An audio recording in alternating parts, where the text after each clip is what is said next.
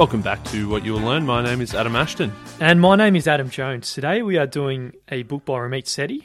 I will teach you to be rich, no guilt, no excuses, just a six week program that works. I love it, mate.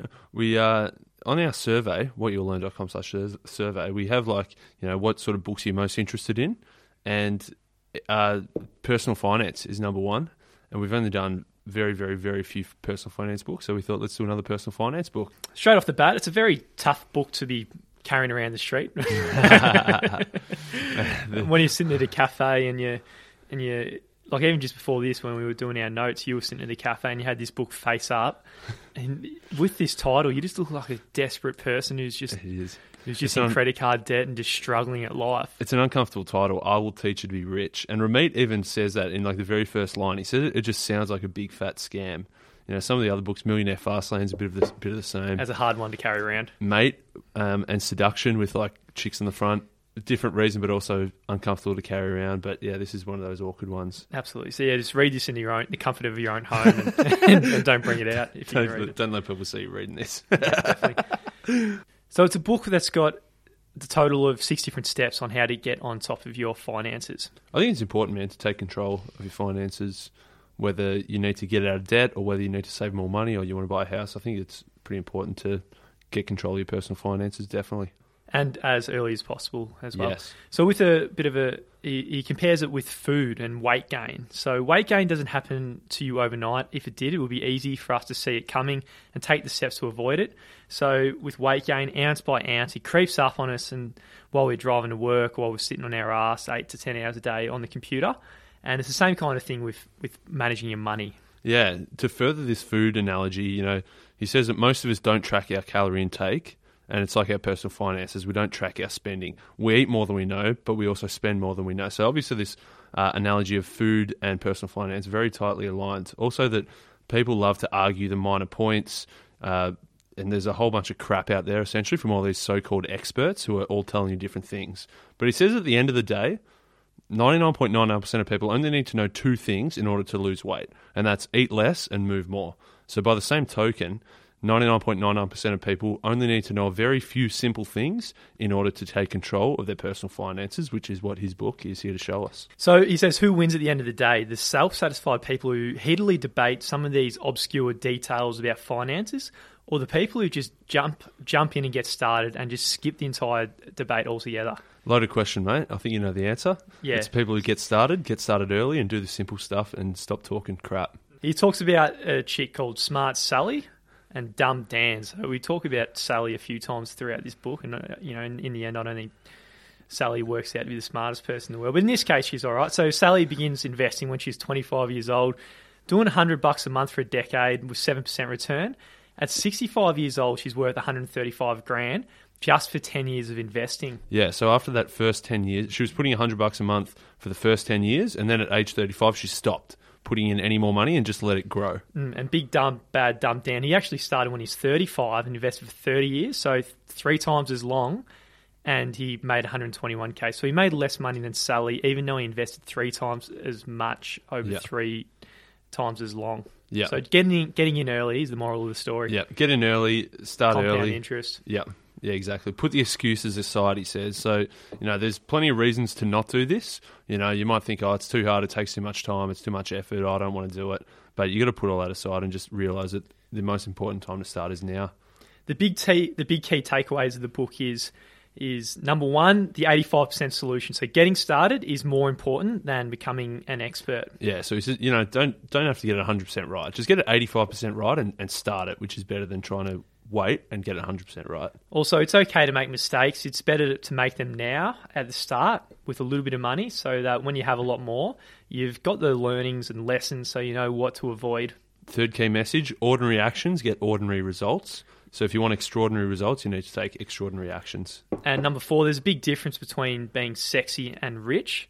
And we're going to get into that toward the end with active and passive investing. But the guys on TV who sound like they're superstars, they're real idiots. They don't really know jack shit. And number five, spend extravag- extravagantly on the things you love and cut costs mercilessly on the things that you don't need. And that's uh, comes down to conscious spending, which we'll, we'll get into. So the first chapter, he kicks it off with the first thing you need to do is optimizing your credit cards. How to beat the credit card companies at their own game. So there's a bit of stuff in here which uh, he says that you know maybe we don't agree with every single thing, but he says that you know having a good credit management system and managing your credit and having a good credit score is vitally important uh, and far greater impact than some other advice you might get. You know, if you stop drinking lattes, you'll save four bucks a day and you end up with an extra twelve hundred bucks per year or whatever. But he's saying that managing your credit cards is way more important than that four dollars a day. Managing your credit will mean you will really impact your credit rating and your credit score. So, with a good credit score and credit rating, it means you're a lower risk to lend money to for the banks. So, if the banks think you're a higher risk with a really poor credit score, then you're going to have to pay higher interest rates. So on your biggest purchase, purchases of your life, where you go into a lot of debt, which might be a house for some people, it might be their car. If you pay just a slightly greater percentage of hmm. interest mm. on that, it adds up to be a shitload of money over a long time. So this is a big thing that you that yeah. you can take control of. If you think about it, that if you take out, you know, five hundred thousand dollars mortgage, and you're either paying 4% interest or 5% interest. It might sound small, but over 25, 30 year mortgage, that is absolutely massive. And so he says that the first thing that people do that's going to significantly impact their credit score is credit cards. So the worst thing you can do is get in a lot of credit card debt, miss payments, don't pay it, and then you're just in an absolute world of hurt for the rest of your life. Yes, and then with the cards, if you pay it off, it goes the other way. You start getting a good rating. But I think he sails into some pretty risky risky waters down here. You know, having a personal finance book, and he says with credit cards, you know, he, he, obviously recommends them, and he says two to three is a good rule of thumb, but definitely don't go over one a year. yeah, I think this is if you were someone who is really good at managing your money and can manage the two to three credit cards, maximize the rewards that you get from them. You're not making all these errors that he talks about that most people make. It's a good idea, but I think for 98% of people. Oh, mate, I reckon that's lowballing. 99.5% of people, they're going to get these two, three credit cards and think, oh, that's a nice new pair of shoes. I might grab those. I don't have enough money. Oh, I'll just whack on the credit card and pay it off later. It's, a, it's definitely dangerous territory. If you do it and manage it properly 100%, it's great.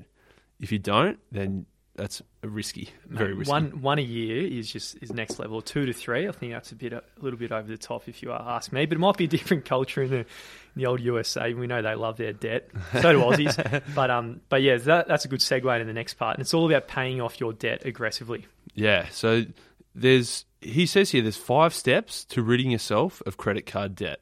I think this is pretty vitally important for anyone who's in credit card debt. Probably the best thing that you can do is to start paying off this debt. So the first step is to figure out how much debt you have in the first place. So he says just make a simple list or a spreadsheet or a table of just, you know, the name of the institution of the credit card, the total amount of debt that you owe, the percentage interest rate you're paying on that debt, and the minimum monthly payments. So that's the first step is just get everything all in one place and work out how much do you actually owe and what's the percentage interest rates on each of those things. Step 2 is you've got to decide which to pay first. So there's two options here. The first option is the standard method.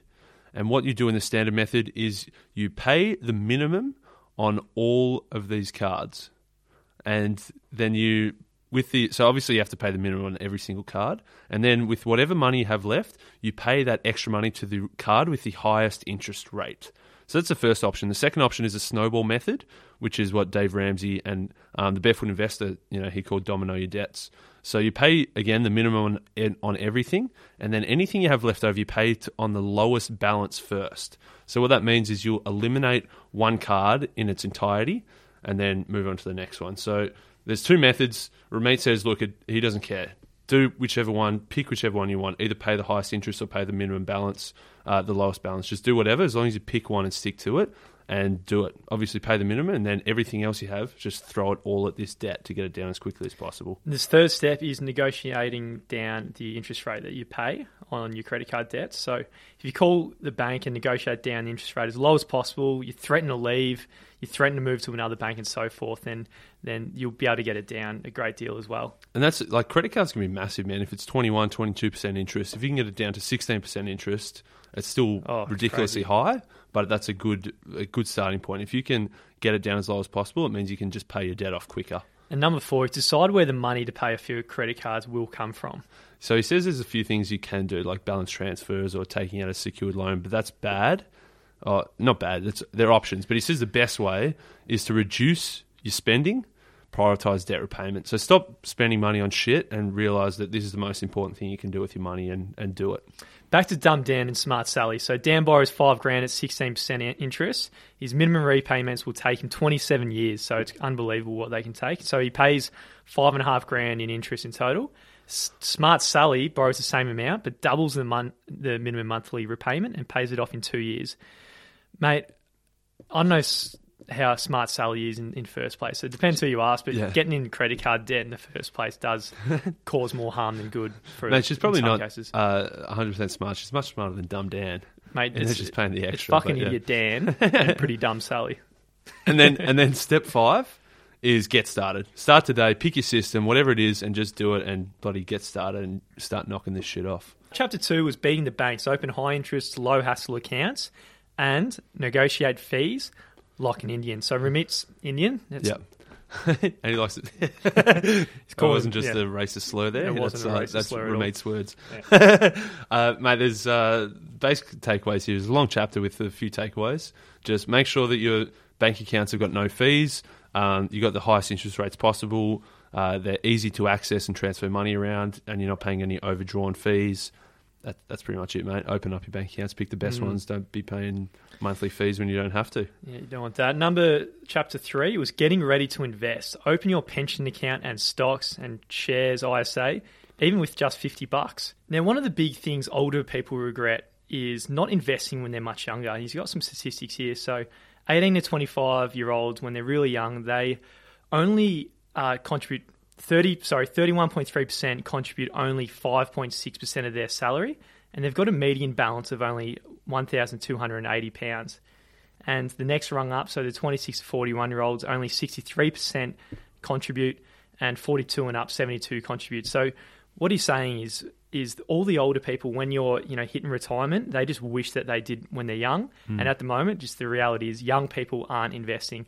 In Australia, luckily enough, we do have superannuation annuation funds, so we have to invest. But for USA, it's more of an opt-in service.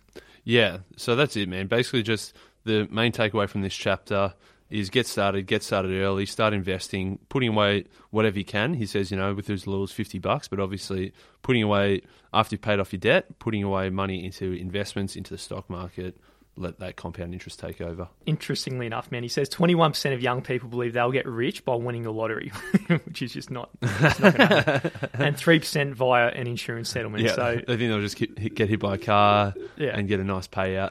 I think insurance settlement's probably easier than lottery, I reckon. get away with that. Not ideal, though. either either way. Mm. Chapter four I really liked, which was conscious spending, and so having this conscious spending plan of what you do spend money on and what you don't spend money on. So, budgeting is the worst word in the history of the world. So, for the last 50 years, budgeting has been the battleground for all the snobby personal finance writers who try to shove tracking system down everyone's throats. And, you know, the hmm. Barefoot Investor talks about that as well. But the only catch here is that nobody ever does budgeting. Yeah. So as like the barefoot investor we did, he had his buckets system, um, the different buckets you put your money on, and Ramit has got like he suggests like an envelope system, very very similar thing. But he says that it's not about being cheap; it's about being frugal. So you got to consciously decide what things are important to you and what things aren't. So if it's like you know every day at lunch. Do you want to buy a two dollar fifty Coke to go with your lunch? Is that important to you, or would you rather skip the Coke and then spend fifteen bucks on the weekend to go to a movie instead? So it's the same amount of money. What would you rather? Would you rather have a Coke each day, or would you rather go to the movie on the weekend? You know, Ramit says he's not judging either way, just as long as you consciously choose. If you're just un- unconsciously choosing and being influenced by your mates because everyone gets a Coke, so you get a Coke, that's bad. But if you realise that I strongly value buying a Coke for lunch, then that's good. That's it. So, that's the But word probably don't buy values. Coke. At the end of the day, Coke's no good either way. Oh, absolutely. but uh, it's all about values, understanding for yourself what's going to give you maximum utility. And if you Hmm. know where all your money's flowing, you can take a step back and go, actually, I don't really like cans of Coke. I Hmm. like beers on the weekend. Yeah. So you might start cutting and buying your lunch from Monday to Friday. So you're dividing, diverting more of your money to your going to the bar on the Saturday night. You know, that's fine as well. So Exactly. it's just consciously choosing where you're going to spend all your money. Again, there's no judgment as to what you choose as long as you consciously choose. So, a couple of ideas he suggests to help you decide, you know, what things are important to you. He says, like, do a bit of an 80 20 analysis on where your money goes. So, which areas do you overspend? Which areas do you underspend? Which areas are you spending money on that you're getting the best rewards from? So, like for you and me, it's probably if we looked at our bank accounts, it's probably spending a shitload of money on books. And so, obviously, we're consciously choosing that books are more important to us than beers on a Friday night. Yes. And when it comes to saving, he says save for a goal. So when you try and save five bucks for just the sake of five bucks, it's not a real powerful motivator. Yeah. He says if you've got a goal for say twenty grand down payment of a home, it's no longer just five bucks. It's one step toward a bigger financial goal that you have. So again, you know, setting goals is a good motivator for yourself. Exactly, and it might be that if you've got a special account that's your you know holiday account, and you think each year you're going to spend five thousand bucks on a holiday, when you decide to save that, you know, rather than spending fifteen bucks for lunch one day, you think I'm going to put fifteen bucks towards my holiday. You're not thinking I'm saving 15 bucks. You're thinking I'm putting 15 bucks towards my holiday. So it's just like a good psychological hack that's going to make you stick to this plan much uh, more convincingly. Chapter 5 is save while you're sleeping. So making your accounts work together automatically. And it's basically just saying just just set up the automated payments so the money moves around between some of the envelopes you might set hmm. up. So saying if you got like, say you've got your envelope for rent, you got your envelope for bills, you got your envelope for holiday, you got your envelope for just everyday splurge spending. He's saying that rather than you know once a week, once a month, once a fortnight, whenever you get paid, rather than every month going in or every week going in and moving your money around. He's saying set up automatic payments. So you know how much your rent is, you know how much your bills are, and you set up these automatic payments so that on the same day every week or month that you get paid, it shoots off the money automatically. You never see it, you never touch it, and you're never tempted to overspend in certain areas. Hmm. So you manage all your finances now, you've paid down all your debt and all that. So now it comes down to actually investing. And he's got some really good information here about investing. I think these are huge takeaways if you've never heard this stuff before.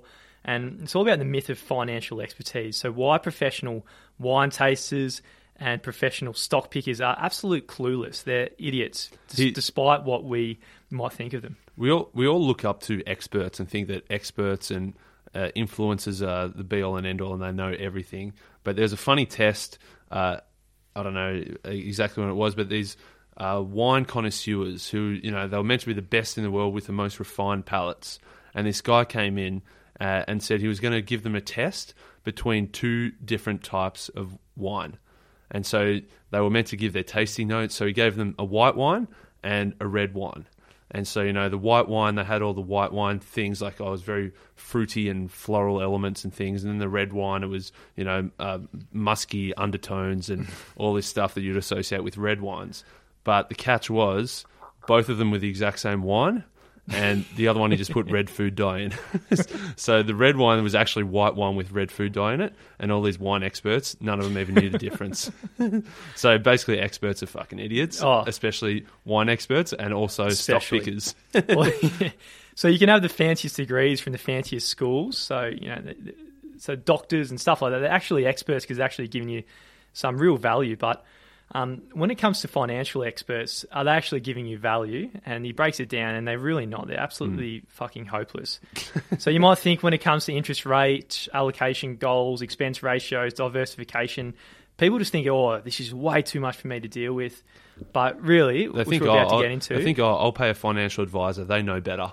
Because fund man- managers and anyone who attempts to predict the market are actually know better than the Joe Blow amateurs mm.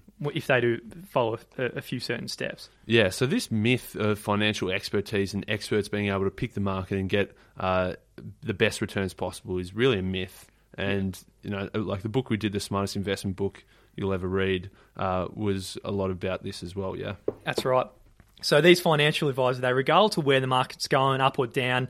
Uh, how interest rates and oil production and a butterfly flapping its wings in China will affect the stock market. So it's all about timing the market. So they think they can buy a stock when it looks like it's it's undervalued and low at a certain time, and then when it goes up higher than what it should be, then they sell it. So it's all about waiting for the perfect timing to buy and sell different stock. But unfortunately, no one can pick where the market is actually going. But still, the talking heads on TV make all these grandiose predictions right? But they're never hold, held accountable.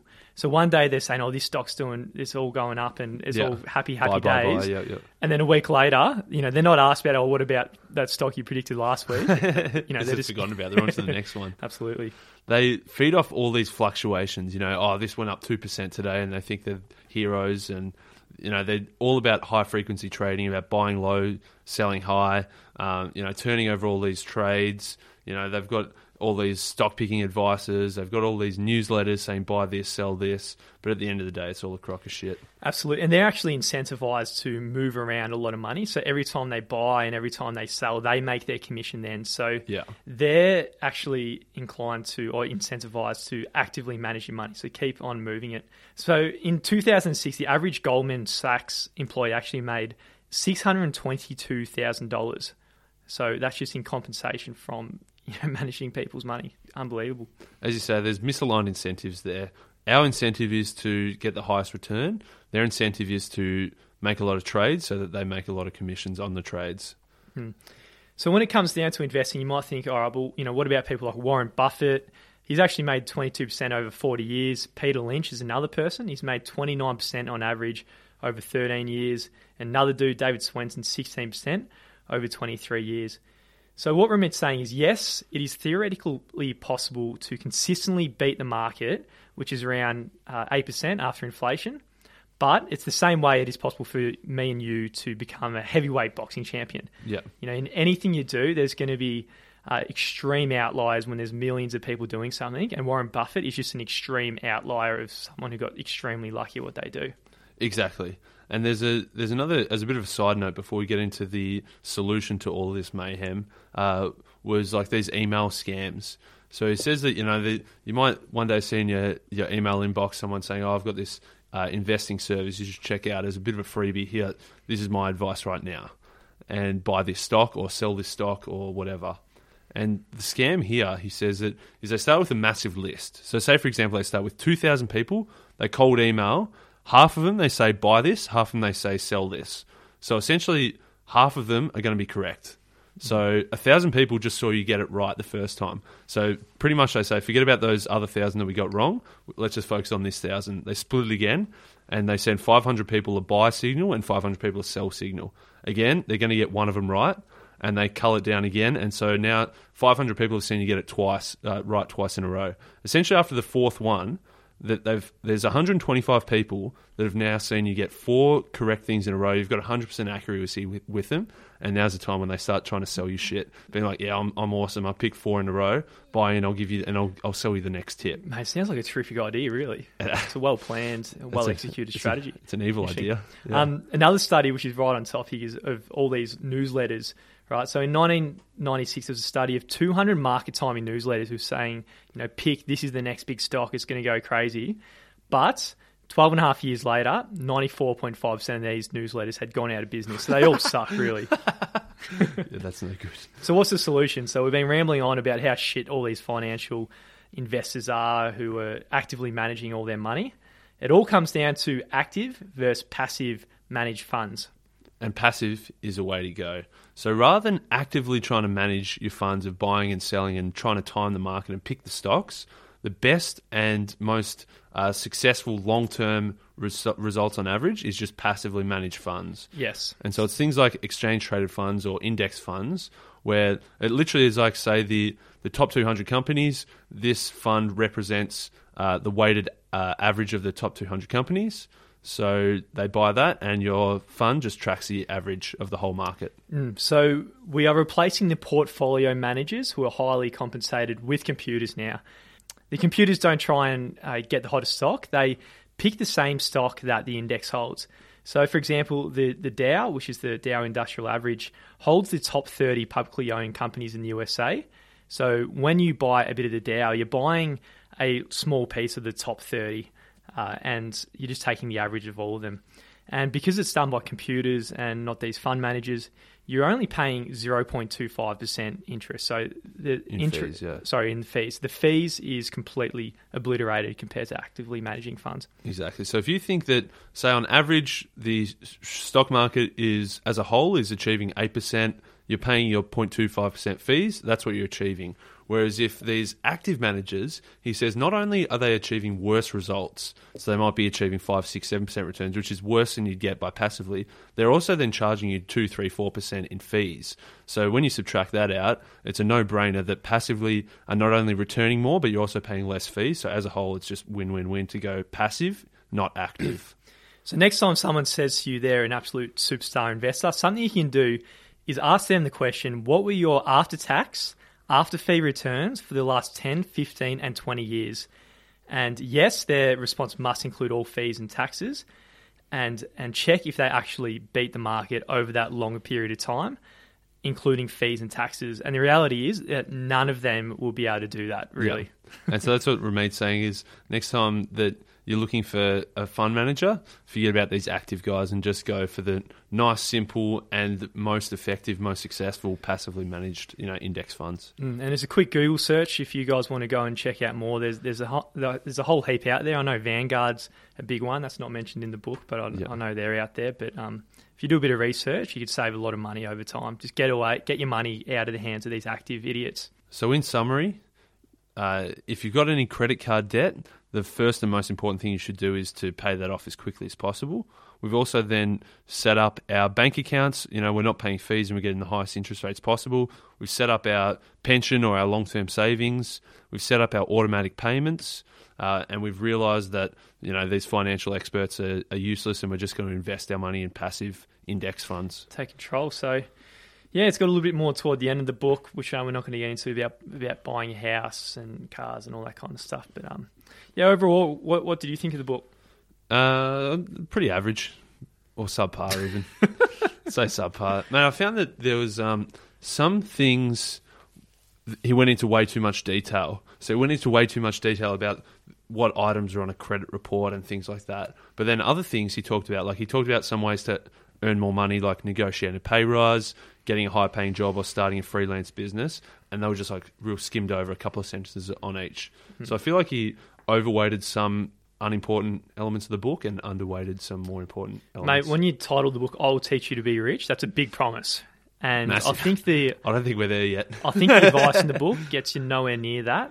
Um, if you ask Ramit Sethi, how did you get rich? I don't think it was following his own advice about investing in the stock market. It was actually writing a book, starting selling a business, courses, and selling yeah. books, selling online courses, and running a business that way.